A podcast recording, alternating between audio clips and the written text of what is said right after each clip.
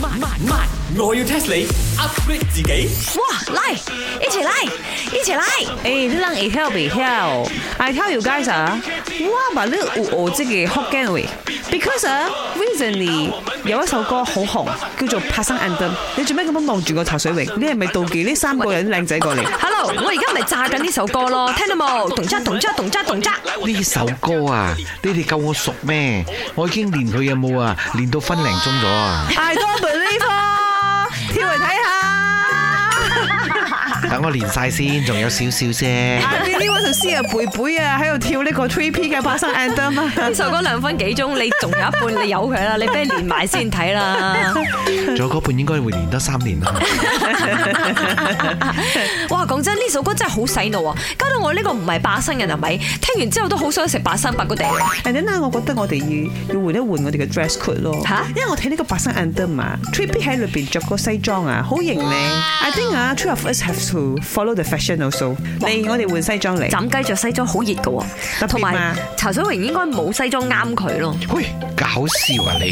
我以前中學畢業嗰套啊，仲留喺度㗎。你着得落啊，真係勁咯！你可我唔信啊唔咯可以好似呢個拍生 under 裏邊嗰啲拍生冷着到咁型 仔先？咪住先，你一直滴白生白生白生，但係我喺白生嘅時候咪，嗰啲人係講白生唔係怕生喎，做咩係怕生嚟？誒，哎等我 test 你啦。唔係，我要 test 你。到底八生點解會叫八生咧？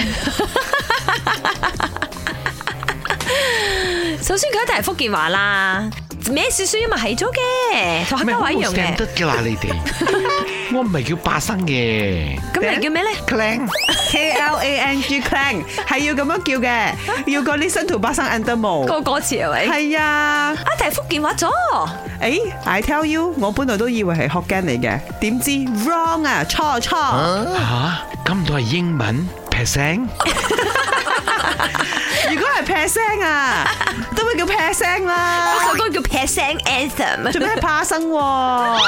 錯啦，no 啊！莫非馬來文？冇錯，就係、有人提出咗「八生」呢一個詞，其實係源自於馬拉文裏邊嘅「拍生」呢一詞。唉，唔愛喺生字度。安裝喎。係啦，唔係呃我啊！我細個讀白生過，做咩變安白裝嘅？晒都冧煲咁樣樣嘅，我哋成日咁樣 So 講。 I always say you both are 孤陋寡聞咧。其實八生除咗係安裝嘅意思，亦都係漲潮咁解。喺呢個八生港口會漲潮啊嘛。咁漲潮呢回事咧，對於以前嘅霸生商人係好重要，very important。所以佢哋講下講下，嗰、個地方就叫咗八生。所以以前嘅八生人咧，always 八生八生漲潮漲潮，就變成而家嘅八生啦。好似好牽強咁喎。喂 OK 嘅，個音有啲似嘛，再加埋 Three P 咁樣唱一唱，更加紅咯。本故事純屬虛構，如有雷同，實屬巧合。星期一至五朝早六四五同埋八點半有。慢慢，我要 test 你 upgrade 自己。